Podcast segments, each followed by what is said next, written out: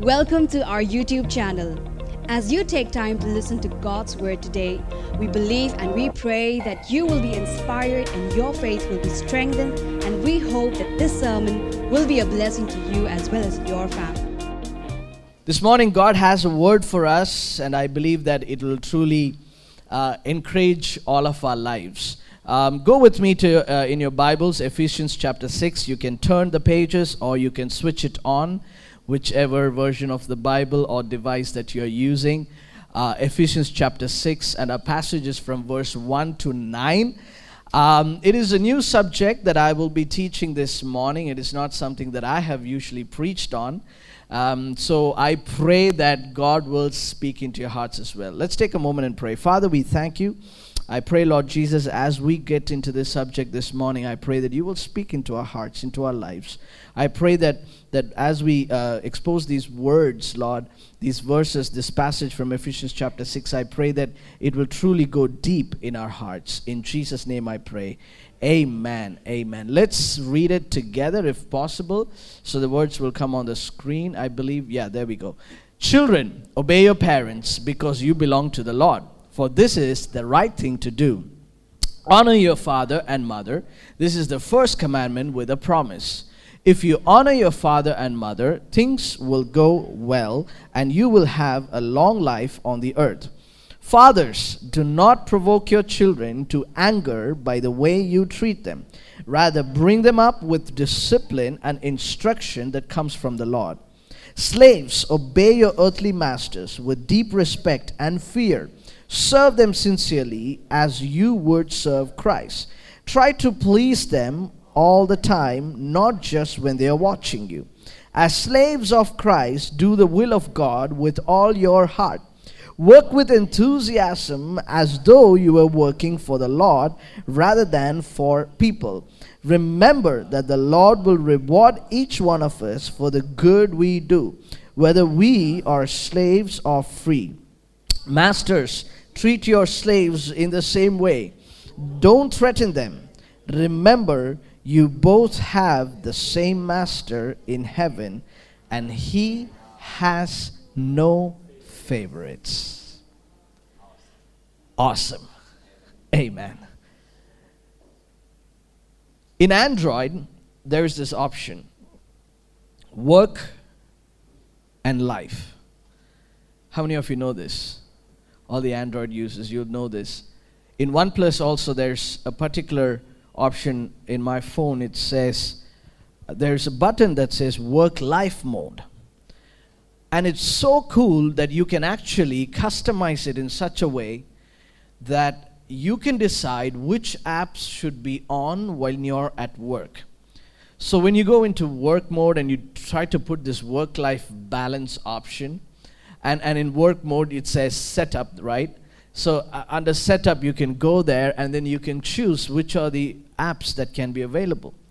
You can actually turn off some apps like Instagram, Facebook, Netflix, everything that would distract you from your work, you can turn it off. You can just probably have your email on, maybe your phone calls, and maybe something important that other apps that you use, some financial apps, you can keep them on. The cool thing is that it also asks for your, your work Wi Fi. So when you're in your work Wi Fi, sometimes it switches on to work mode. And then it says life mode begins at 7 p.m. Now that's the screenshot from my from my phone. So my life mode starts at 7 p.m. and my work mode starts a little later. And and and 7 p.m. the phone switches back to life mode. The interesting thing I noticed is that if I'm still in the office, my phone knows that I'm still in the office. And it switches back to it's trying to switch back to life mode and it, the google map says your traffic is clear 10 15 minutes you can be home. And i'm thinking how did this happen? And and it basically it detects the wi-fi and if you're still connected to your work wi-fi after 7 p.m your phone tells you it's time to wrap it up it's time to wrap it up right you, you need to go right? So, so wives, if your husband is not using this app, I'm giving you a great opportunity here for you to. Yeah, you're welcome. You're welcome. You're welcome. You can put that on. You can you can set it up with him.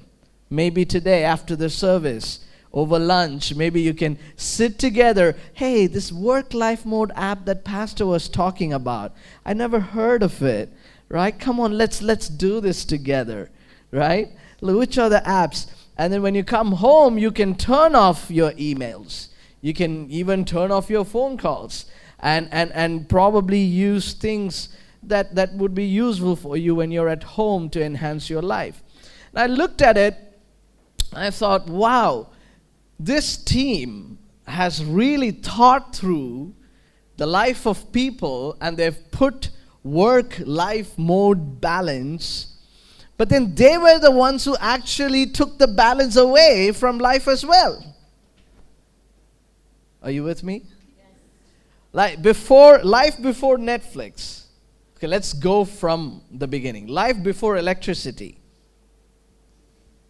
Anybody knows life before electricity here? You need to talk to your grandparents, maybe not to even to your parents. Life before electricity. You say good night when the sun goes down. What? I say good morning when the sun goes down, pastor.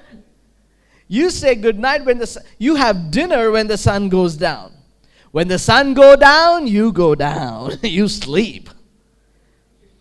And when the sun comes up, you're back to work. And sun comes up not when you open your curtains. It is up in the horizons by 3, 4 a.m. Even before we see it, actually it's coming up. And by the time we see it, it's probably around 6 a.m. And people are out of their houses by that time. So life before electricity was different. Life before Wi-Fi was different. Life before smartphones was. Di- How many of you remember the old phones, the old school phones we had? You know, you can kill somebody with that phone. You remember? You throw that phone, you are dead. you don't need any warranty or guarantee. You can sit on it. Uh, we didn't spend that much money on it either. You can sit on it and you will be sitting like this. It was like a brick. The games you used to play on that phone? Snakes. If I had the Sunday school kids to come and sit here, they'd be like, why is he talking in tongues? I don't even understand a word that he is saying. Life was different from time and time to time. But as Christians, we are not called to led by the changes of time, but we are called to live by the principles of God's word. As followers of Christ, technology will develop, of course, life will change from time to time. It's okay to be updated, but it's important to stay rooted in God's word so that you are not controlled by the devices or the changes or the external factors, but you are constantly living on the foundation of God's word, which means that you handle things differently. You know what you are given is just a tool. So this morning, we, I'm going to teach to you from this topic work life balance. So the, to- the title of my sermon is work, life, and you. All right?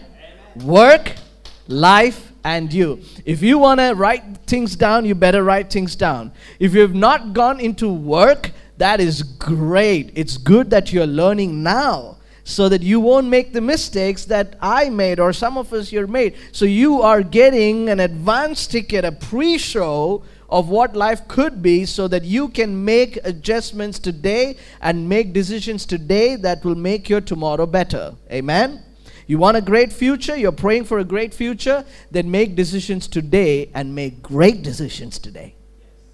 Are you with me? Great. Like I said, it's a new topic for me to teach and it's going to be fun. Shall we get to work? Yes. Work and life. Now, this represents home. How many of you remember the last time you sit you sat down all together as a family and had a meal together? Do you remember the last time when there was no devices on the table? There was only conversation. Do you remember the last time that you actually cooked a meal and served it with love and care and kindness? Do you remember the last time when you sat together with your father, your mother, and you sat together as a family and you had great discussions over the table? Not about anything else, but just about you and your life. That's life. Do you remember the last time you went to work without a grumpy face? Do you remember the last time you came to work and you said, Wow, Lord, thank you that I get to work? Do you remember the last time you said, I get to go to work. I don't have to, I get to. It's a privilege. Or do you say, man, another day here again? Ephesians chapter 6, and we're gonna I'm gonna teach you under three topics Jesus in your work, Jesus in your family, and Jesus in your life. Now, Jesus, we say Jesus is first in my life. If Jesus is first in your life, he doesn't have to be an item in your shopping list where you say, I said a prayer, now let me carry on with my life. No. Jesus have to be at the center of your life. Now everything you do revolves around him. Amen. Now you got to understand Jesus in your work, Jesus in your family, and Jesus in your life. Let's go to from verse 5 to 9. Verse 5 to 9. Now, Paul is saying, Slaves, obey your earthly masters with deep respect and fear. Serve them sincerely as you would serve Christ. Now, when you read this, you're like, whoa, whoa, whoa, whoa, whoa, back up for a minute. What is this about slaves that you're talking? The moment you read the words, slaves obey your masters, immediately you'll say, why in the world did the early Christians rise up and stop and abolish slavery? That's what we would think, right? Because our model of slavery or our picture of slavery came from the 18th and 19th century from uh, America, from Caribbean islands, of how black people were treated really, really bad as slaves. But that was not the case in the first century. That was not the case during Jesus' time. There's an enormous difference between first century slavery and what we saw in the 18th and the 19th century slavery. First slavery, century slavery in Roman Empire was not actually based on race. In slavery, there were all kinds of people and all race. So it was not just based on one race at all. Secondly, it was not lifetime. What we saw in the 18th and 19th century, what happened in the Caribbean islands to the Africans and later became African Americans was slavery, and they were subject to slavery for lifetime. But slavery in the first century was not actually subject to lifetime. In fact, you had a choice to get out of slavery. And most people got out of slavery when they were 30 years old. There were some common things. Slaves cannot quit, they couldn't make demands, they cannot negotiate, they cannot negotiate their salary. In other words, I'm just paraphrasing all this from the Anchor Yale, you know, dictionary, Bible dictionary.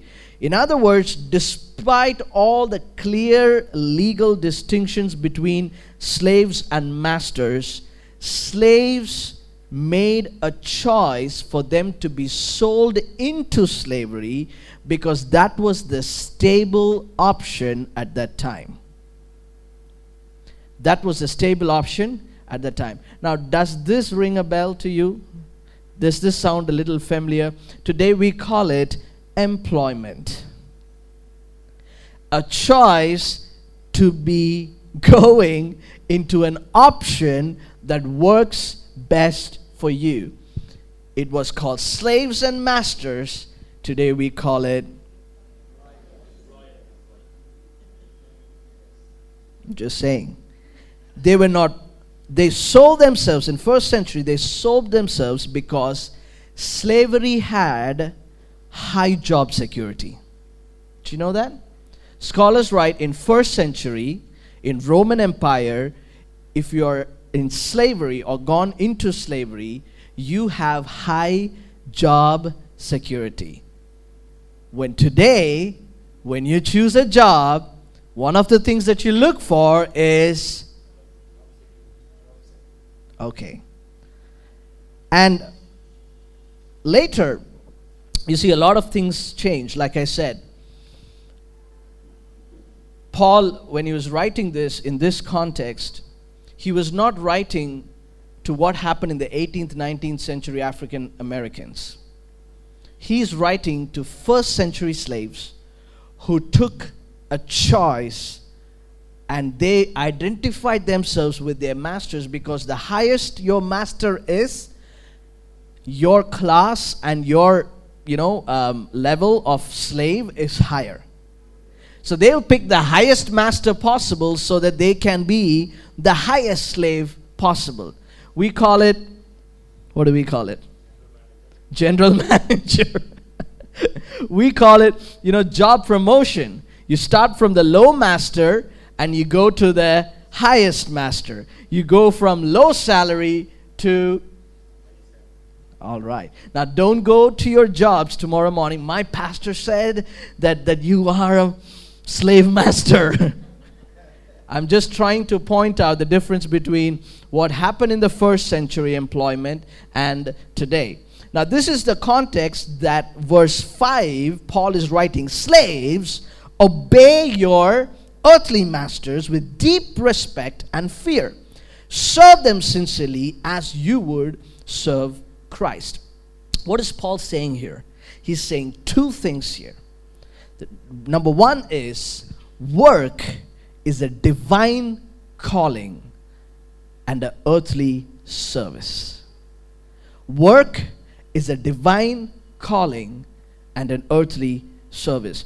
Often in, in Greek Roman world, you know, in New Testament, there's a mix of Greek and Roman world. Just bear with me if I'm sounding like a theologian or a bit of a Bible college this morning, but I really want to expose this passage to you so that you understand the context in which Paul writes this right? In greek roman world the head of the family they write some codes for the family. In other words they write the culture of how things should be. They call the household codes. These household codes when they're writing this in the family they would write it not to their slaves not to the people who are working for them. They'd write to their children. They'll write to somebody within their own family who is the head of the slaves and they would write of how a dining should be set they would write about what would happen you know when when somebody important c- comes and visit their uh, home. So basically everything is coded. And they call it the household code. So normally normally it is written only to the children and relatives and some important people in the family. But when christians that is followers of christ post Christ, after Jesus, when they started writing household codes, including Paul, they included the servants as well. That is why when Paul is writing, he's referring, in this verse, he's not just writing a scripture, he's referring to the culture of their household codes. He's writing to say, hey, you need to include the servants as well. In other words, you need to treat them as human beings as well.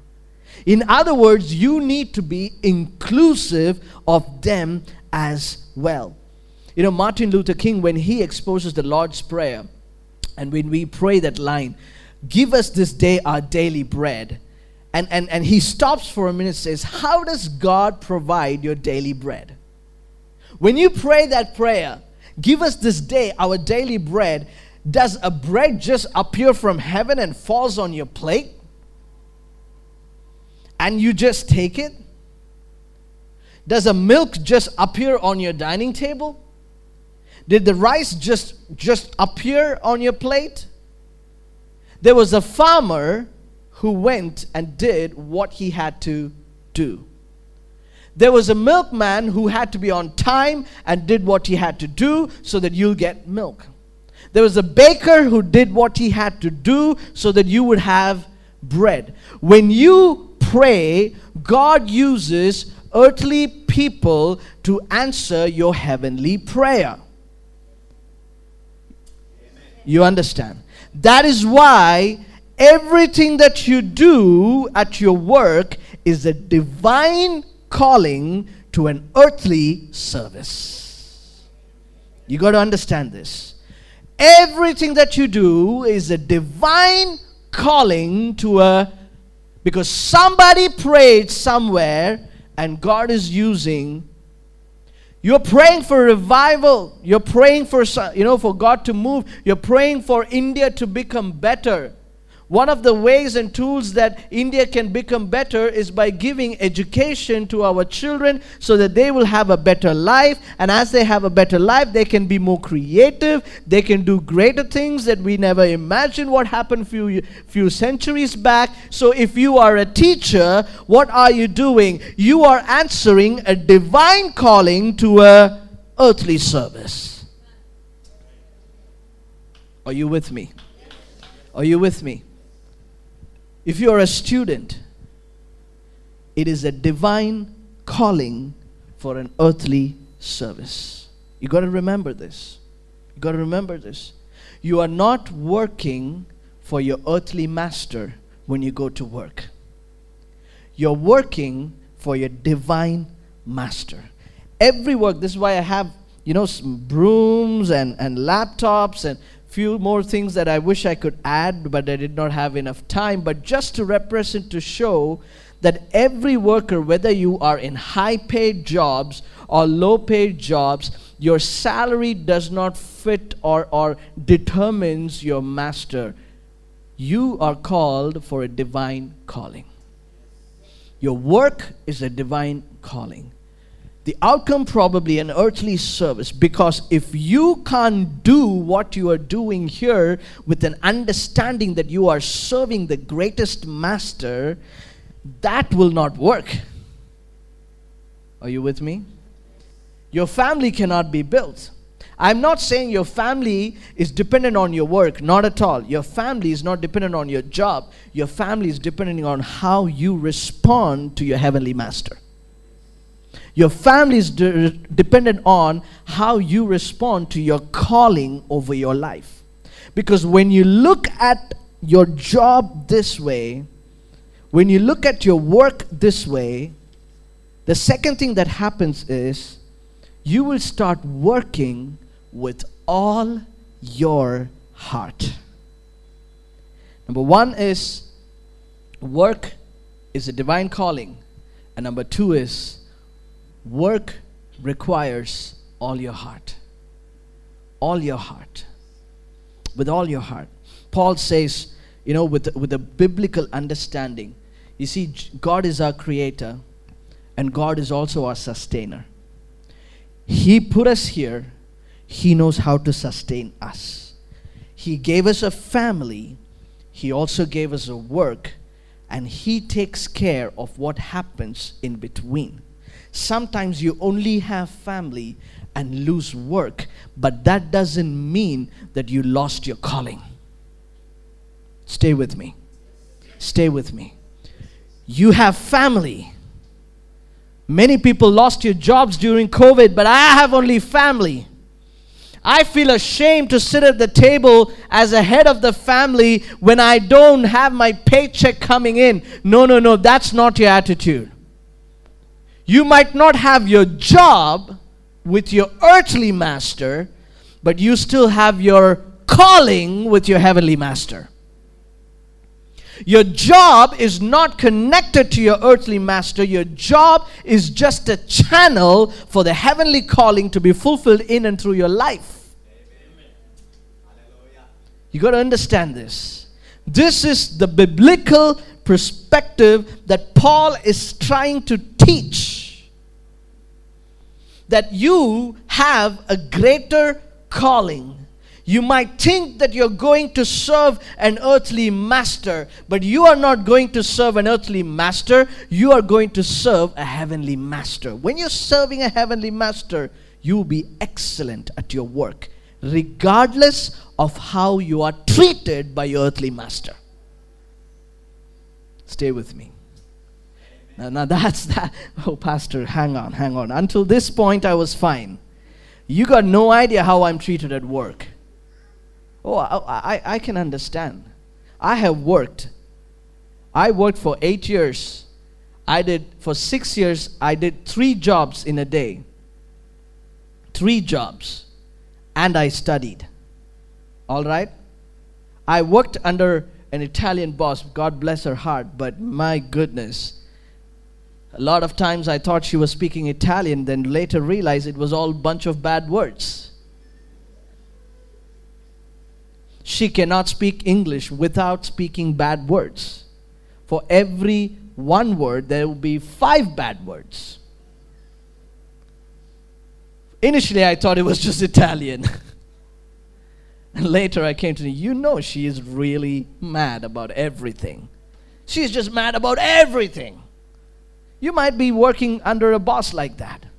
You might have a master who is just crazy and, and, and probably shouting at you, who's not fair to you, who's probably not giving you the raise that you need to get, and all these kind of things. But your excellence is not determined by the situation of your earthly master because your excellence should not be connected to your earthly master, should be connected to the heavenly one. Because what you're giving is an answer to a heavenly calling for an earthly service. That is why the earthly master gives you a salary, but the heavenly one gives you a blessing. Blessing is beyond your salary. Blessing goes, oh, I have I have food in my table. I'm eating. It's great. First week of the month, mm, Second week, mm. Third week, a couple of bowls goes missing in the table. We don't have much. Let's reduce the number of dishes. By the end of the fourth week, Lord bless me and keep me. Please fill my plate with something. Towards the end of the month, you dependent on, on your on your on your earthly master and you take your eyes off your heavenly master you are narrowed down in your perspective because your provision is based on the figures in your bank account and not on the riches of God. You see how this has a direct correlation with this? Because when when when when you make a mistake in your perspective here, you are making a huge mistake in how you lead and handle your family. When you don't know how to lead and handle your family according to God's word, you go in a bad mood. And when you go in a bad mood, we all know when you go in a bad mood. The entire family feels it when the father goes in a bad mood, when a mother goes in a bad mood, when, when children go in bad mood and, and things are just chaotic and, and, and you just don't, don't understand where this is all happening, it is because we don't have a biblical perspective of work and life. Are you with me so far? Work requires all your heart. When you know that you're serving the heavenly master, no matter how you are treated at work, you're going to be so steady, you're going to be so productive, you're going to have such a high integrity. You're not going to work hard only when people are watching you. You are going to work hard even when there is no one watching you. You will work hard when there's zero appreciation. You will work and do better in your productivity. It does not matter what happens. The ironic thing, let me tell you something. If you start working, and if you put your 100% like this, knowing that you are serving the heavenly call, the earthly masters will come knocking for you and they will want you to stay. They'll see that there is something different about this guy. They'll see that there's something different about this woman. There is something different. The earthly bosses will be falling all over themselves trying to get you. Do you believe that? That's the attitude we need to have. That's the attitude we need to show when it comes to family. Verse 5 is 6 he says, Try to please them all the time, not just when they are watching you as slaves of Christ, does the will of God with all your heart. Whatever you do, do it with all your heart. And remember, it's a divine calling for an earthly service. If you're students, you're given an opportunity to study and you say, and you say, I'm not working right now, I will apply this when I'm working, I am sorry. You got to apply it now.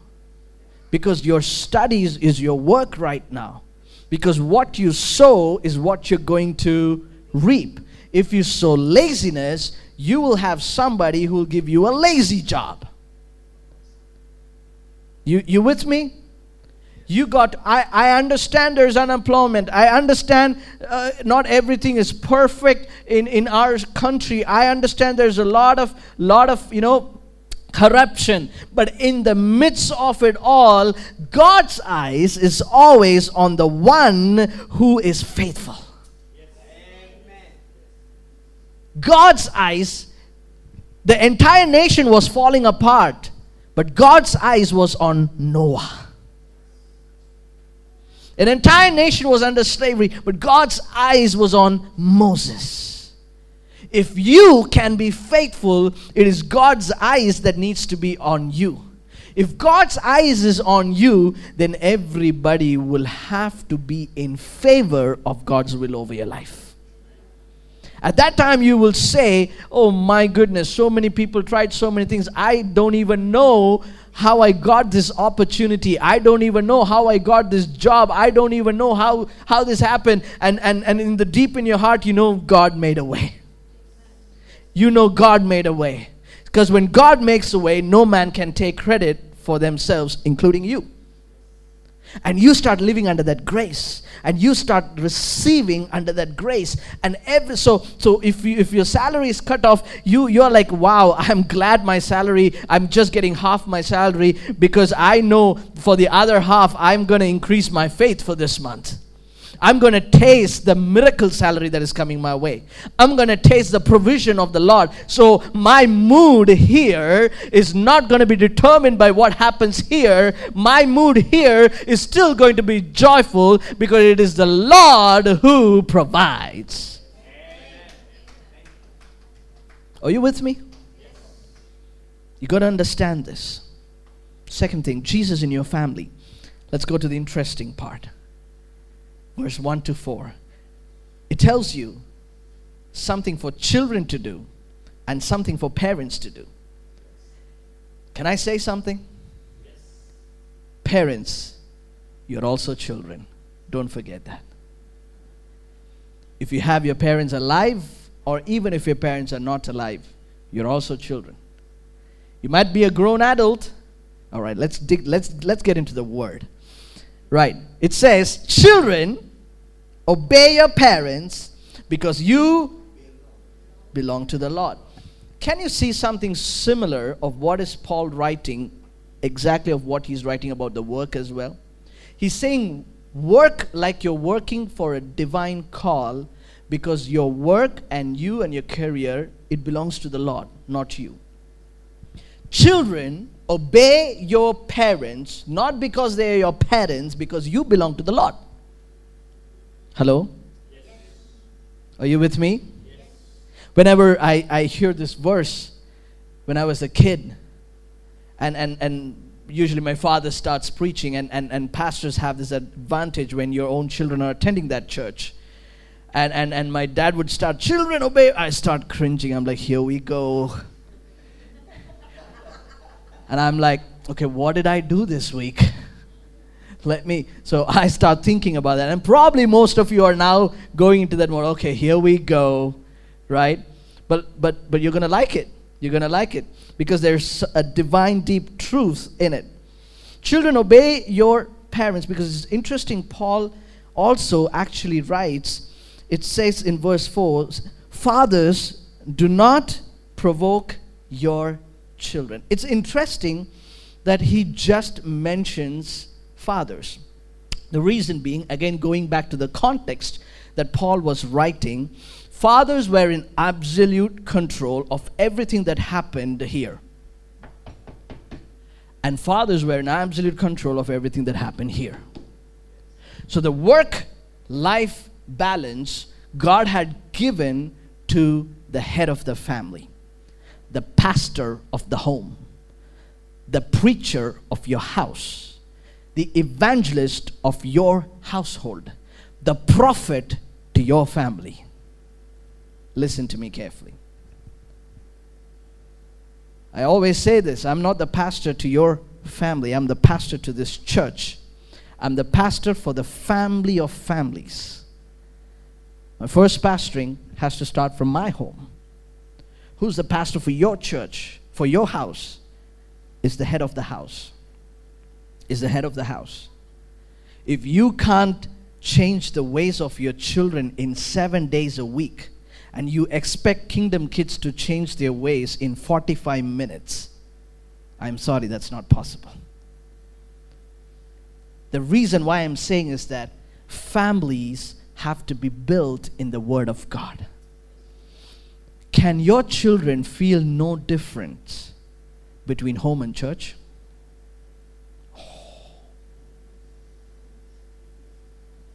Can your children feel no difference especially when they look at their parents, they see no difference between home and church. It's interesting, Paul writes this because fathers, the, the, the, the nature or the culture at that time is fathers owned everything and they owned their children also. So, in other words, those days there was zero choice in the matters of the children. The children cannot say, I, I, I don't feel like going to college today. No, oh boy. There's no such word as I don't. You don't start with I even. You said, What? I don't, I don't. The father would be like, uh, you, Did you just say I? Who asked about you? Get to the farm and start the work. It was that kind of culture. It was that kind of time. So Paul is writing saying, don't exasperate your children. In other words, don't provoke your children. He is trying to bring a biblical culture into a culture which saw everything as a possession and as an object. The fathers those days did not see their children as a gift of God and that they are to bring them up according to the calling of God. They saw that the family is their object, the family is their possession. Everything that they touch and see belongs to them. So they were in absolute control of everything that happened. So now Paul is writing to this culture to say, don't provoke your children. And probably everybody in the church of Ephesus goes, You said, What now, Paul? You can talk about Jesus and you can stop there. Don't come into my family and tell me how I should run my family. Now, this would be the 21st century New Testament Christians. If I stepped in and tell you what to do in your home, you will be like, stick to the Bible and stick your nose out of my family. But Paul is a courageous man. But also, Paul is obedient to God's voice because he knows down the line there will be a church called King City Church who will be also reading this. And there will be fathers and mothers and children who are probably also need to be brought up in a biblical way. So this is not just for the church of Ephesus, this is also for the church of Trichy when he wrote. Because he knows that time and culture might change, but the culture of God's kingdom will never change. That is why he centers everything around this big theology that is everything and everyone belongs to God and everything that you have received here on earth is a gift from God. Handle it wisely, handle it carefully. Are you with me, church? So, when Paul says, Don't provoke your children, what does he mean? Don't provoke them with excessive, severe discipline. Many children are angry with their, with their family Many children are angry with their parents, either the father or the mother. There's only two reasons. And psychologists also back me up with this. And this is what Paul is also talking about. There's only two reasons. They're either angry because of excessive, severe discipline, or they're angry because of low, under discipline. You're with me? It's either excessive, severe discipline, like unreasonably harsh. You have put high demands on your children that you know they cannot meet. And the only reason you're putting those high demands on your children is because you wish you had that life, and all of a sudden you are able to provide, and now you're force feeding that life into your children. Don't do that. That's what Paul is writing. Again, abuse of authority. Abuse of authority includes using this verse to your children and say, the Bible says, Children, obey to your parents. Whatever I say, you do. Yeah. I told you this is a very different subject today. Amen. So, excessive severe discipline. Don't abuse the authority. Don't, and giving unfair goals to your children. For God's sake, He's a child. Like, you make some un unfair decisions. The moment the child is born, you decide the employment of your child. Like, come on, that is unfair. The baby, oh, he opened his eyes, and the first thing he looked at was the doctor. I'm pretty sure he's going to become a doctor. Oh, did you also notice when he opened his eyes and looked at the doctor, he cried? Maybe he doesn't like doctors.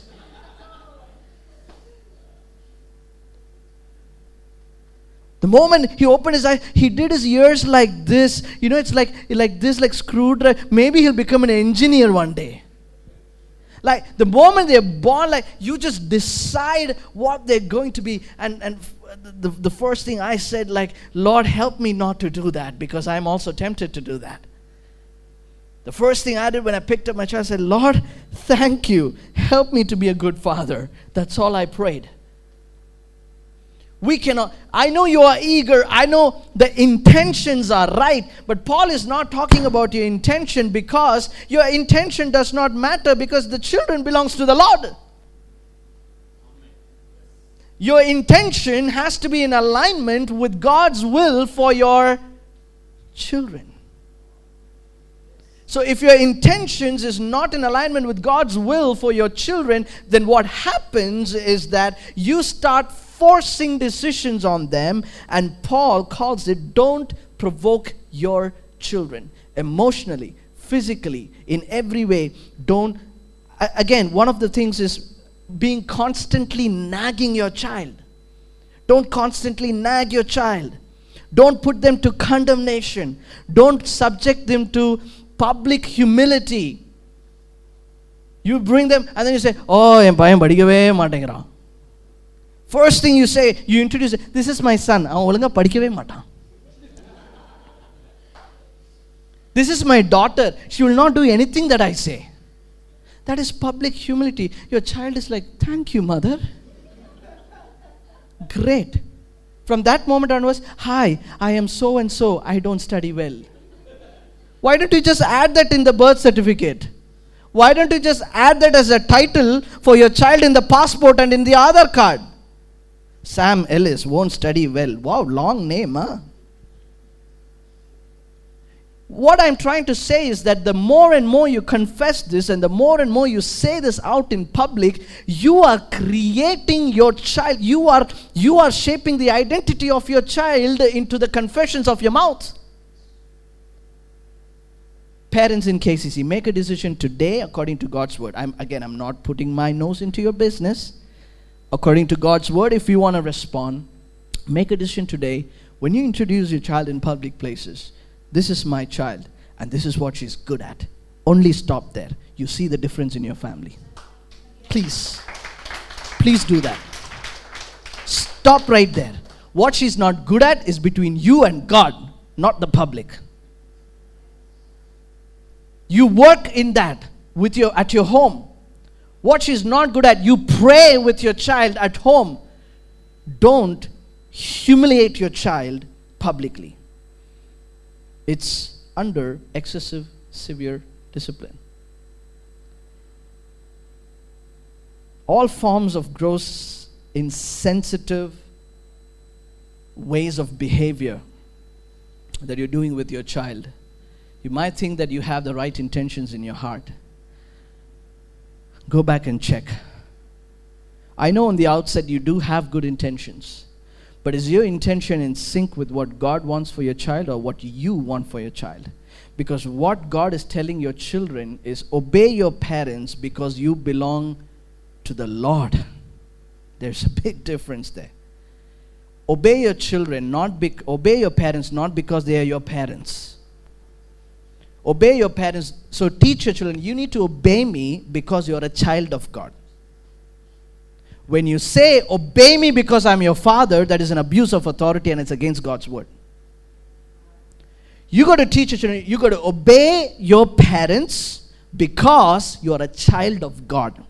You have higher standards. You, you, and you will not be late to school because you are a child of God uh, mommy and daddy would love for you to do well in your studies and give your best and try harder, not because of your kudumbamanam. Hello? Not because your mama's payan is first rank and you, hey, I'm first rank. He's doing this, he's doing that. What? So, where is your intention collected from? Oh, my sister's daughter she went to NIT. I need to get my son to go somewhere. Where will I send him? Look at this fellow, not even study.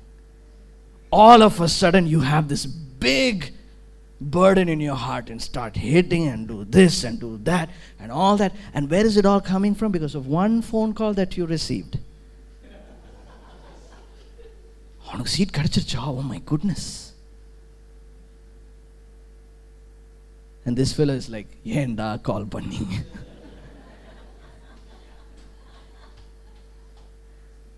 I see a lot of young people enjoying this. I believe that you are going to share the link if your parents are not here. They'll be like, Parents, listen to this.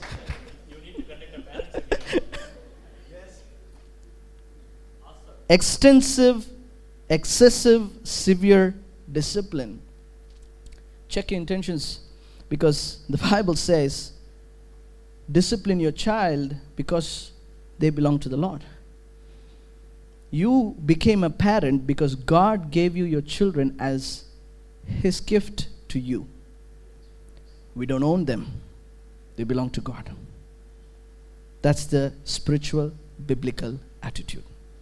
Again, under discipline, if you go on the other side saying, my daughter, my son, do you feel like going to school today? You don't feel like going to school today? It's okay. You belong to the Lord. It's okay, my daughter. I said, just stay home. You belong to the Lord. He doesn't belong to the Lord, he belongs to laziness. That's the truth. Excessive discipline has its effects, and also under discipline and being a massage and giving everything that your child wants and living totally uncontrollable according to their needs and their feeling is also provoking your children in the wrong way. So you got to find a clear balance between discipline and being a friend with your children. End of the day, you got to remember your child needs to be brought up well, not because of you, not because of who you are, not because of your family background, not because of all your relatives and friends who will all have great advices.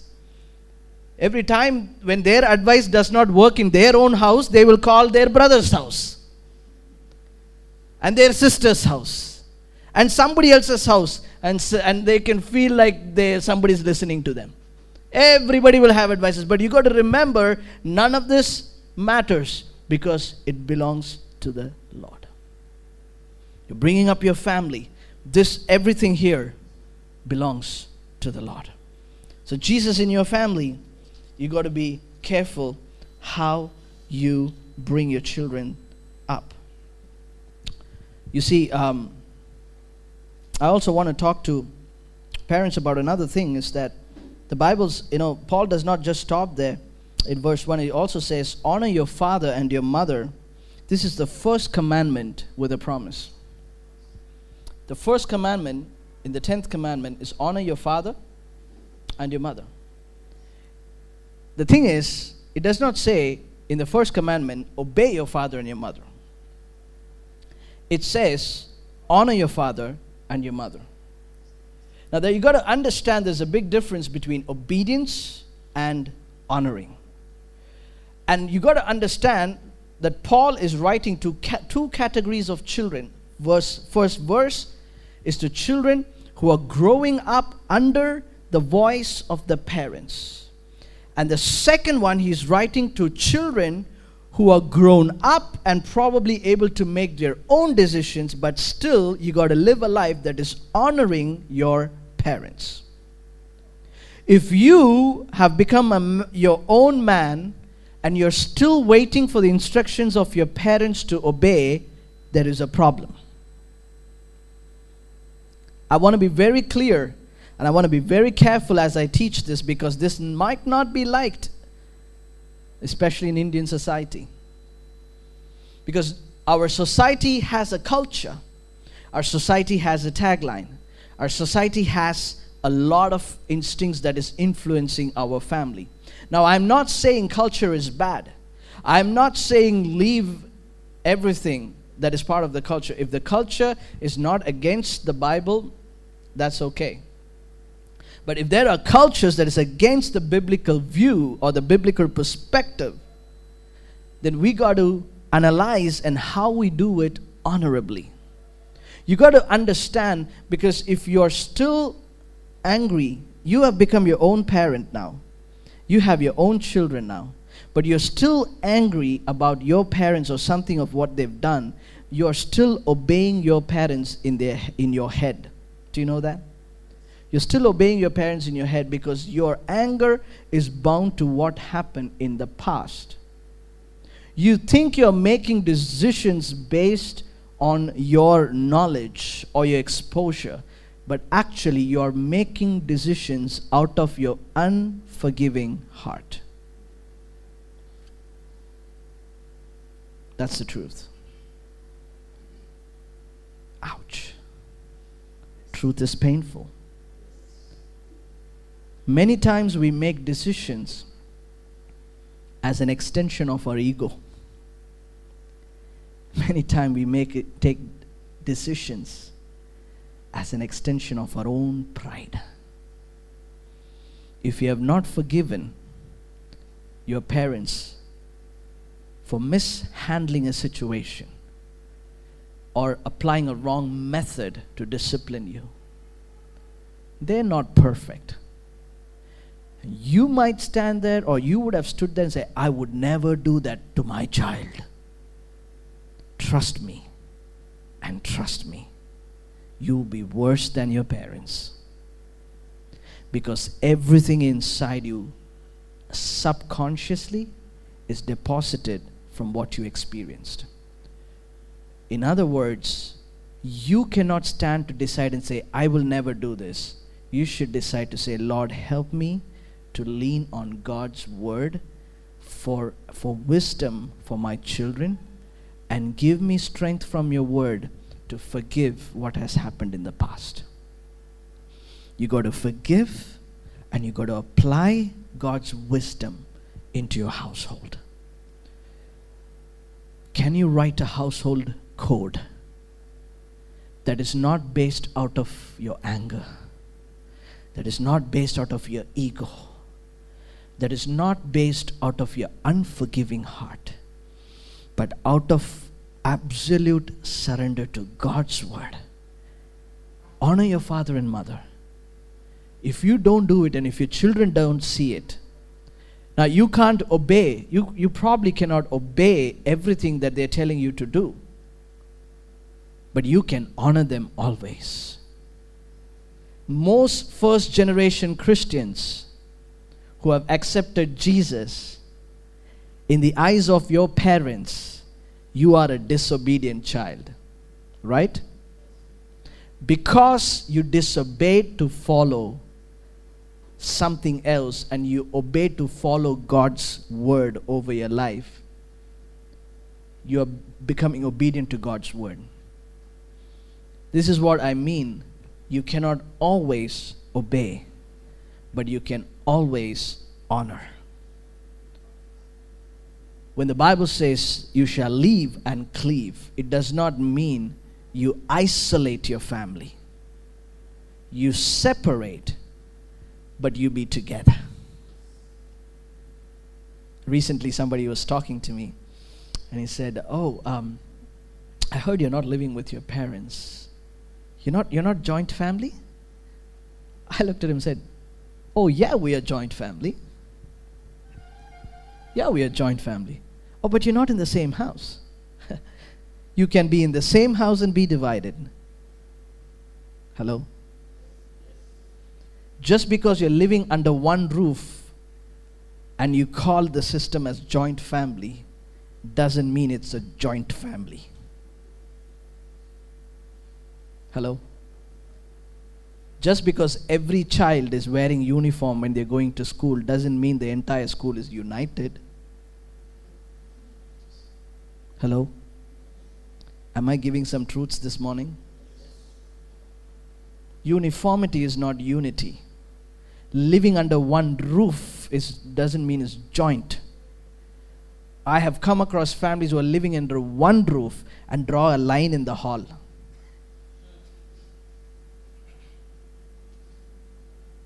Why? Kitchen problem. I wash my dish like this and I put it like this, but she wash it like this and put it like this. immediately say, I want my own kitchen. I want my own washing machine. I want my own EB bill. I want my own Wi Fi. You might as well live on your own. The Bible says, Thou shalt leave and cleave. Now, the reason is, and I interestingly had this conversation, and this person was very interested to know Oh, I understand what you're trying to say. You are joint family, but you're not living together. I said, Yes, absolutely. My father can walk into my house anytime and sit down and have a meal. He doesn't need to book an appointment. He can say, kudra, savi kudu. Give, give your car key. I want to use it. He can take it. He have absolute access to everything that I have and I also have absolute access to everything he has. We are joint family. At all times, when we try to make some important decisions together, I might not agree with everything that my dad says, and my dad will not agree with everything that I say because we both come from different generations. But one thing that we always agree is that whatever that we decide, we pray together. We are joint family. Hello? anything that we do, we might have disagreements, but at the end of the day, both my father and my mother and my family, we give absolute authority to the God's word and we will not move away from the authority of God's word. That's our household code. We are joint family. You with me? Are you following this? So you got to really understand what's going on because honor your father and mother, this is the first commandment. And everything that you do, live a life that is honorable. Don't be divided by, you know, by principles. Worship, word, prayer, principles in your family. Where you live is your preference. What you drive is your preference. How you keep the bottle is your preference. You can keep it like this, you can keep it like this, your mother might keep it like this. It does not matter. End of the day, if we can all agree on one thing that is the principle, you allow the preference to stay among themselves. Be united in your principles. We will be a praying family. We will be a family that gives God's word the authority. We will be the family that will be generous in our finances. We will be the family that does everything God's way. Are you joint family? Oh, yes. Can you say that? You can live under one roof and divided in God's word. You can live under one roof, but yet you can't come and sit for family prayer because somebody said something about something. Hello? Am I getting too deep into your business? I think I should wrap it up. Jesus in your life, Jesus in your work, Jesus in your family. Who's Jesus in your own life? There's this person that is in between this and this. When nobody's watching you at work, when there's nobody watching you at home, there's an in between. That is you and God. That's the center of everything that you do. If you, as a man, if you, as a woman, if you, as a husband, if you, as a father, is not grounded in your own life with God's word, in prayer, and in everything, these two cannot be held together. Work life balance starts when you are rooted in God's word, when you are rooted in prayer, when you are rooted in the principles of the Heavenly Father. Amen.